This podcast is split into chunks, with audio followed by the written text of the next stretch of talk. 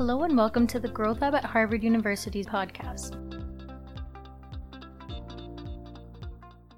On today's episode of the Growth Lab podcast, CID student ambassador Emily Ausubel interviews Tim O'Brien and Dan Stock, research fellows at Harvard's Growth Lab. Tim and Dan discuss the Growth Lab project in Sri Lanka and how they are applying the growth diagnostics methodology to identify the country's binding constraints for diversification and economic growth. Welcome, Tim and Dan. Thank you for being here. To uh, start off our conversation, I was wondering if you could uh, both just introduce yourselves and talk about how you ended up working for the Center for International Development. So I'm Tim O'Brien. I'm a research fellow at the Center for International Development.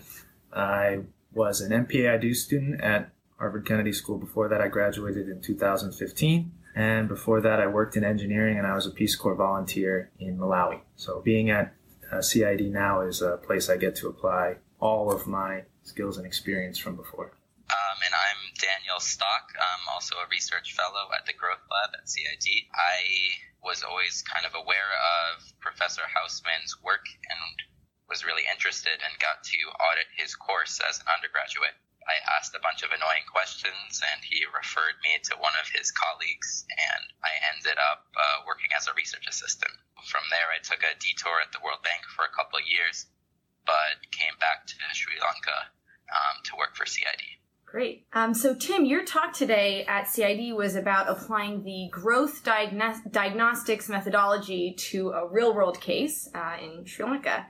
Could you please explain to us what is this growth diagnostics methodology and tell us about some of the findings you've had in applying it to the Sri Lanka context? Um, and then also, you know, how did you end up working in, in Sri Lanka and what were you originally trying to achieve?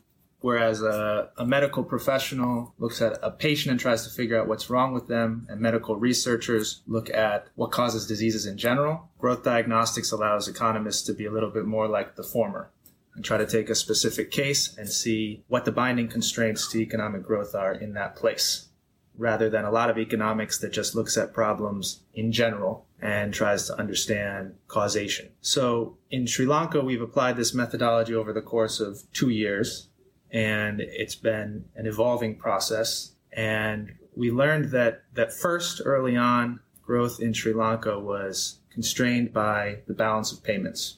Sri Lanka had a large trade deficit that wasn't being financed by capital inflows, but they were protecting their exchange rate. So when the trade deficit widened too much, they lost international reserves and growth slowed down and they needed IMF support. And then over two years, we've been digging deeper and deeper asking, why is that?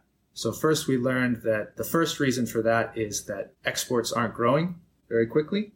Then we learned that exports aren't growing very quickly because exports aren't diversifying as they are in, in neighboring countries to Sri Lanka. And then we did a lot of work to try to figure out why that was the case. And my talk today covered a little bit about the complexity of doing that and how um, growth diagnostics is not a neat process in real life, but it's a useful set of tools to let you keep unpeeling the onion.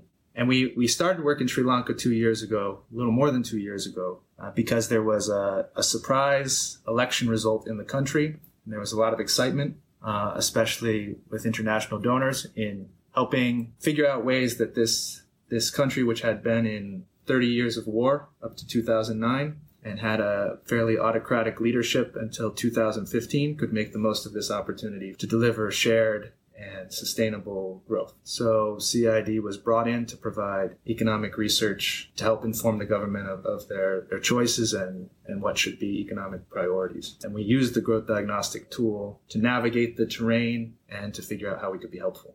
So Dan, you're uh, you're calling in from Colombo right now, and you've worked on this project both in Sri Lanka as well as here at CID. Uh, so I'm wondering if you could talk about some of the differences between those two experiences and any lessons you've learned or key insights you have from doing this work from from both places.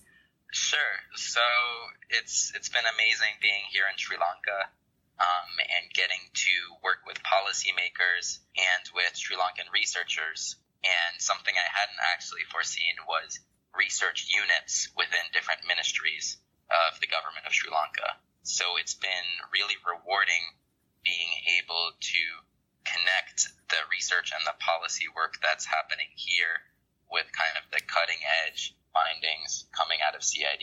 And it really goes both ways because we learn much more about how policy works in action, and that informs our work. One example I thought of was um, Tim mentions in his talk that land, access to land, is one of the binding constraints for Sri Lanka, according to our findings. So from that, you know, we could just drop off our report and say, okay, work on land. But instead, we had this parallel work going on with the Building State Capabilities Project that was actually working with investment officers and the Board of Investment to open up new export processing zones. And as part of that, they wanted to know which parts of the country had the most skilled workers, which would be the most appropriate fit for new sectors. And so these are questions that we had already been thinking of, but we had never quite done the work to present our evidence in a way that could be applied immediately. And so that was a really great collaboration, and I think we learned a lot.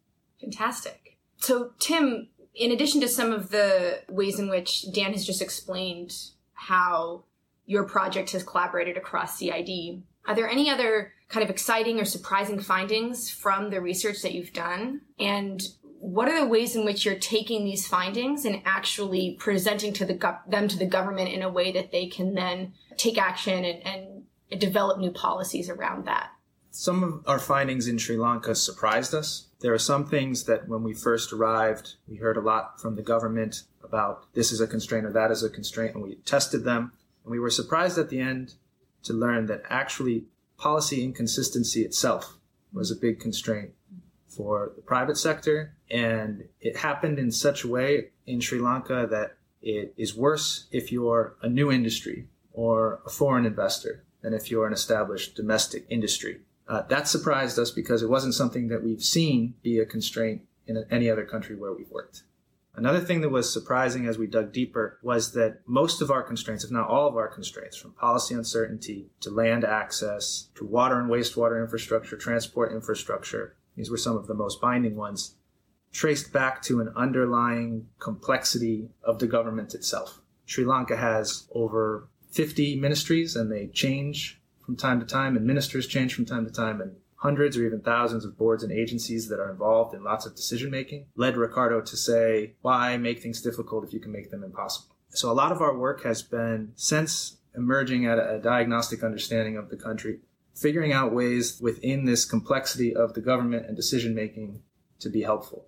So we deliver small messages through memos.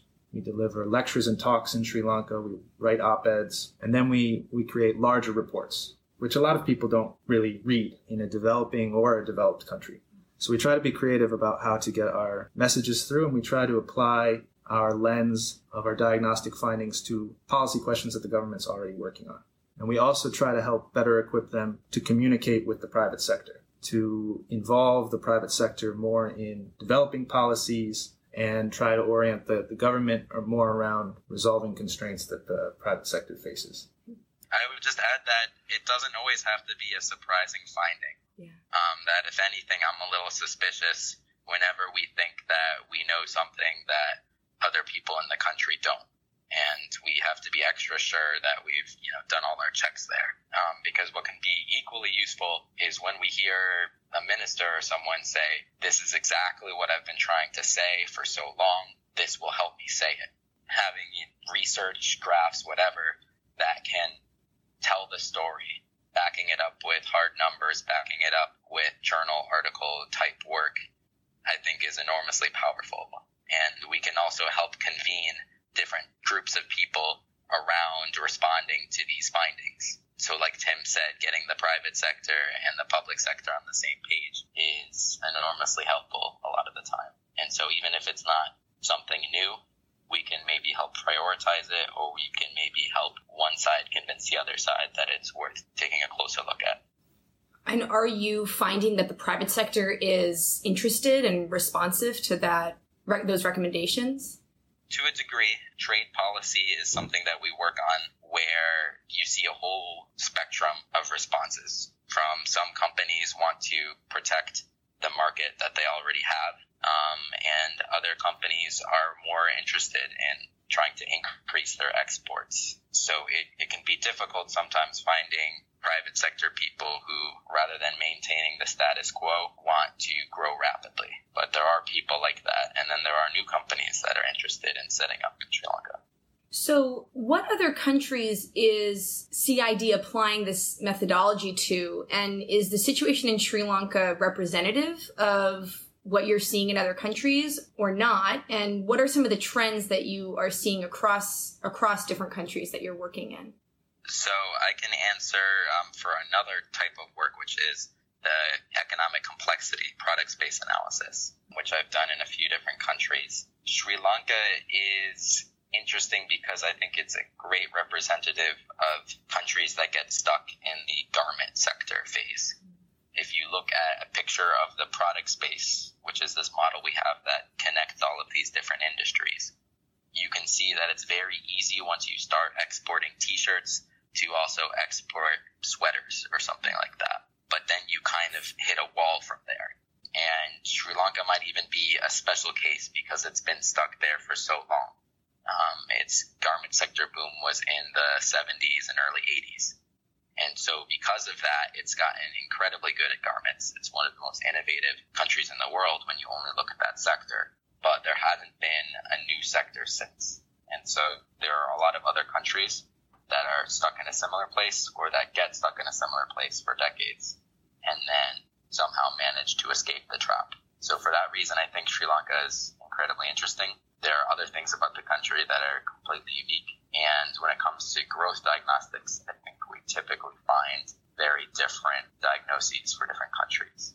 Yeah, Sri Lanka has been a really great example of something we're learning in terms of economic complexity that the path to development often goes through garments. And Sri Lanka is an example of a country that got stuck in garments and didn't diversify its exports beyond that. So the reasons beyond that is then where Sri Lanka becomes, or the reasons underneath that is why Sri Lanka becomes uh, unique. And CID has been doing diagnostic work recently in Saudi Arabia, Albania, Panama, municipalities in Mexico, and many other places. And every place ends up being unique. But one thing that, that's been a trend of late is we're learning about immigration as a tool for development and diasporas as a tool for development. So that when countries do need to diversify the know how to produce new goods and services in order to provide more and better jobs, they often need to attract know how from companies and from people abroad. And we're finding that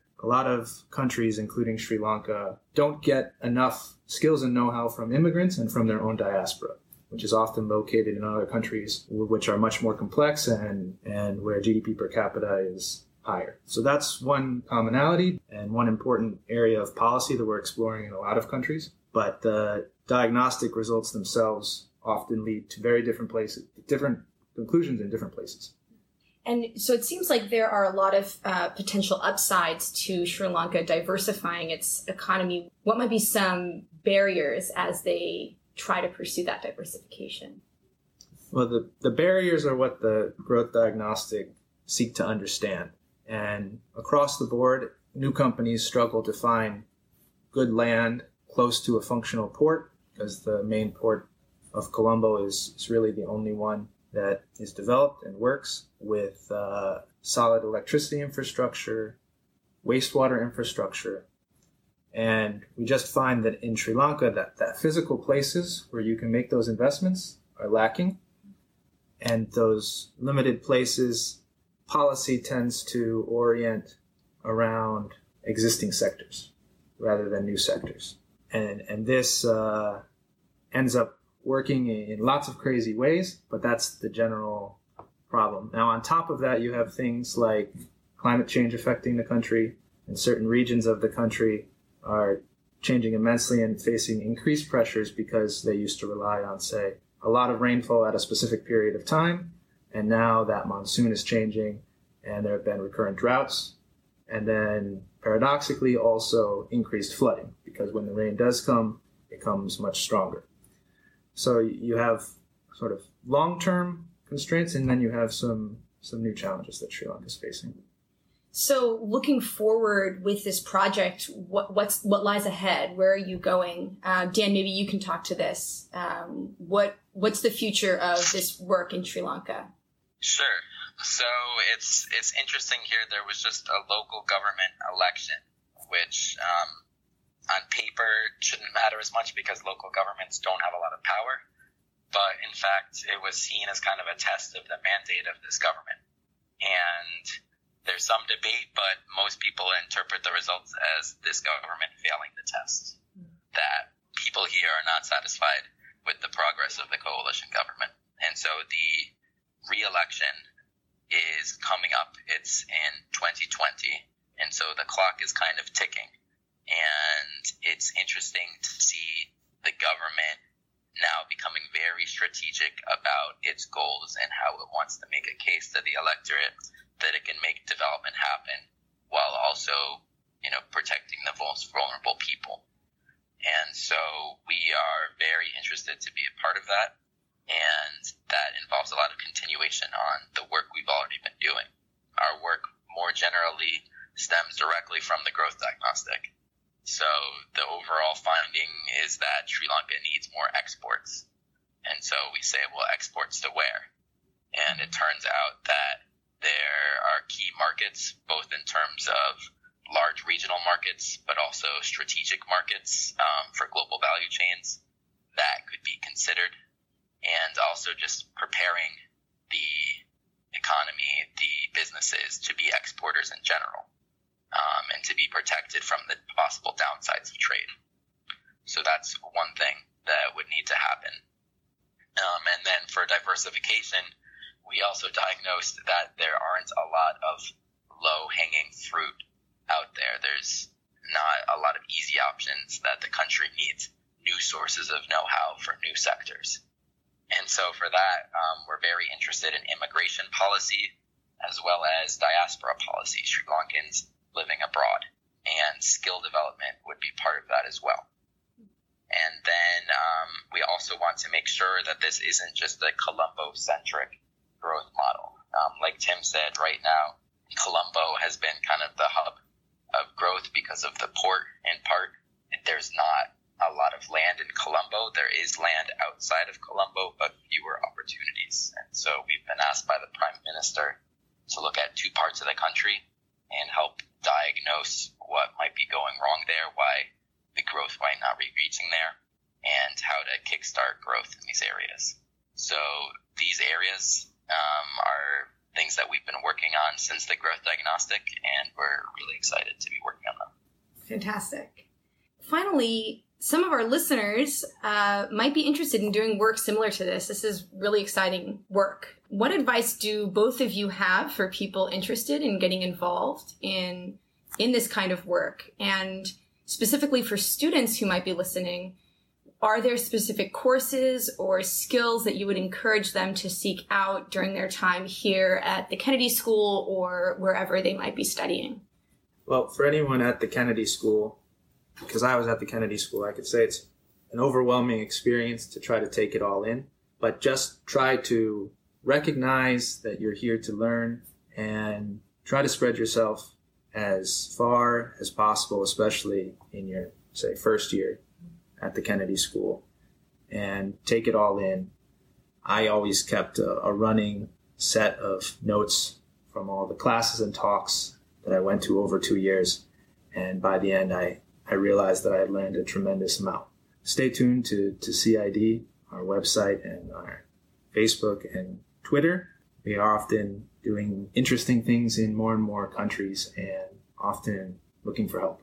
Beyond HKS, think that, that this is a great time to be studying development anywhere.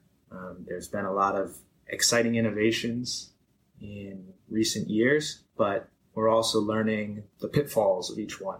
For me personally, trying to apply growth diagnostics, which in, in class seemed like a neat tool, very clean. In real life, it turns out that, that real life is real life. And you, you could take each tool that you learn, wherever you study it, whatever you read about, and try it out and see how far it takes you.